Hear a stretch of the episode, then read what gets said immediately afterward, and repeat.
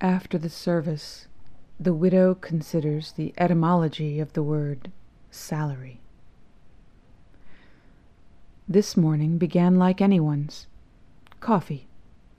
Mine a bitter roast, too weak for the daytime that keeps me up half the night. When I got where there was no point really in going, I had to hold every hand but the one.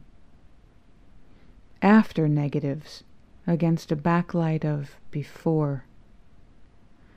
I feel I am missing the correct chemical. Back home, I liven things up by microwaving popcorn.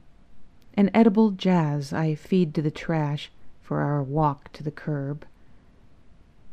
At the end of the day, one shadow seems made of a deeper gray. Have I somehow earned this by refusing for years to fear it?